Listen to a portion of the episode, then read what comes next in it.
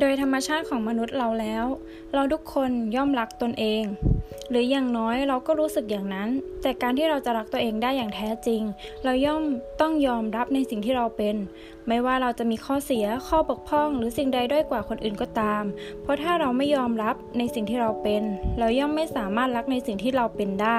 และนั่นหมายถึงเราไม่ได้รักตัวเองอย่างแท้จริง การรักตัวเองคือจุดเริ่มต้นของทุกสิ่งดีๆ ที่เราปรารถนาในชีวิต ถ้าเรารักตัวเอง เราจะมีความสุขไม่ว่าเวลาที่อยู่กับตนเองหรืออยู่กับผู้อื่น ถ้าเรารักตัวเอง คนอื่นก็จะรักในสิ่งที่เราเป็น และมองเห็นคุณค่าในสิ่งที่เราเป็น และถ้าเรารักตัวเอง เราจะเกิดความรู้สึกดี ความรู้สึกสุข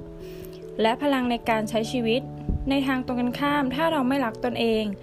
เราจะไม่ได้รับ สิ่งใดก็ตามที่เราปรารถนา ไม่ว่าจะเป็นความรัก ความสุขหรือความสำเร็จ เพราะการไม่รักตัวเองจะไม่มีทางดึงดูดสิ่งเหล่านั้นเข้ามาในชีวิตของเรา ความจริงข้อหนึ่งก็คือ ไม่ว่าเราจะเกิดมาเป็นอย่างไร เราก็ต้องอยู่กับสิ่งที่เราเป็นไปตลอดชีวิต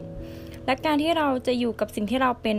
ได้อย่างมีความสุขก็คือ เราต้องยอมรับในสิ่งที่เราเป็น และไม่ใช่แค่บางสิ่ง แต่ทุกสิ่งที่เราเป็น เราอาจเป็นคนที่ไม่สมบูรณ์แบบ มีข้อเสียข้อบกพร่อง หรือบางสิ่งที่ด้อยกว่าคนอื่น แต่โลกนี้ก็ไม่มีใครสมบูรณ์แบบ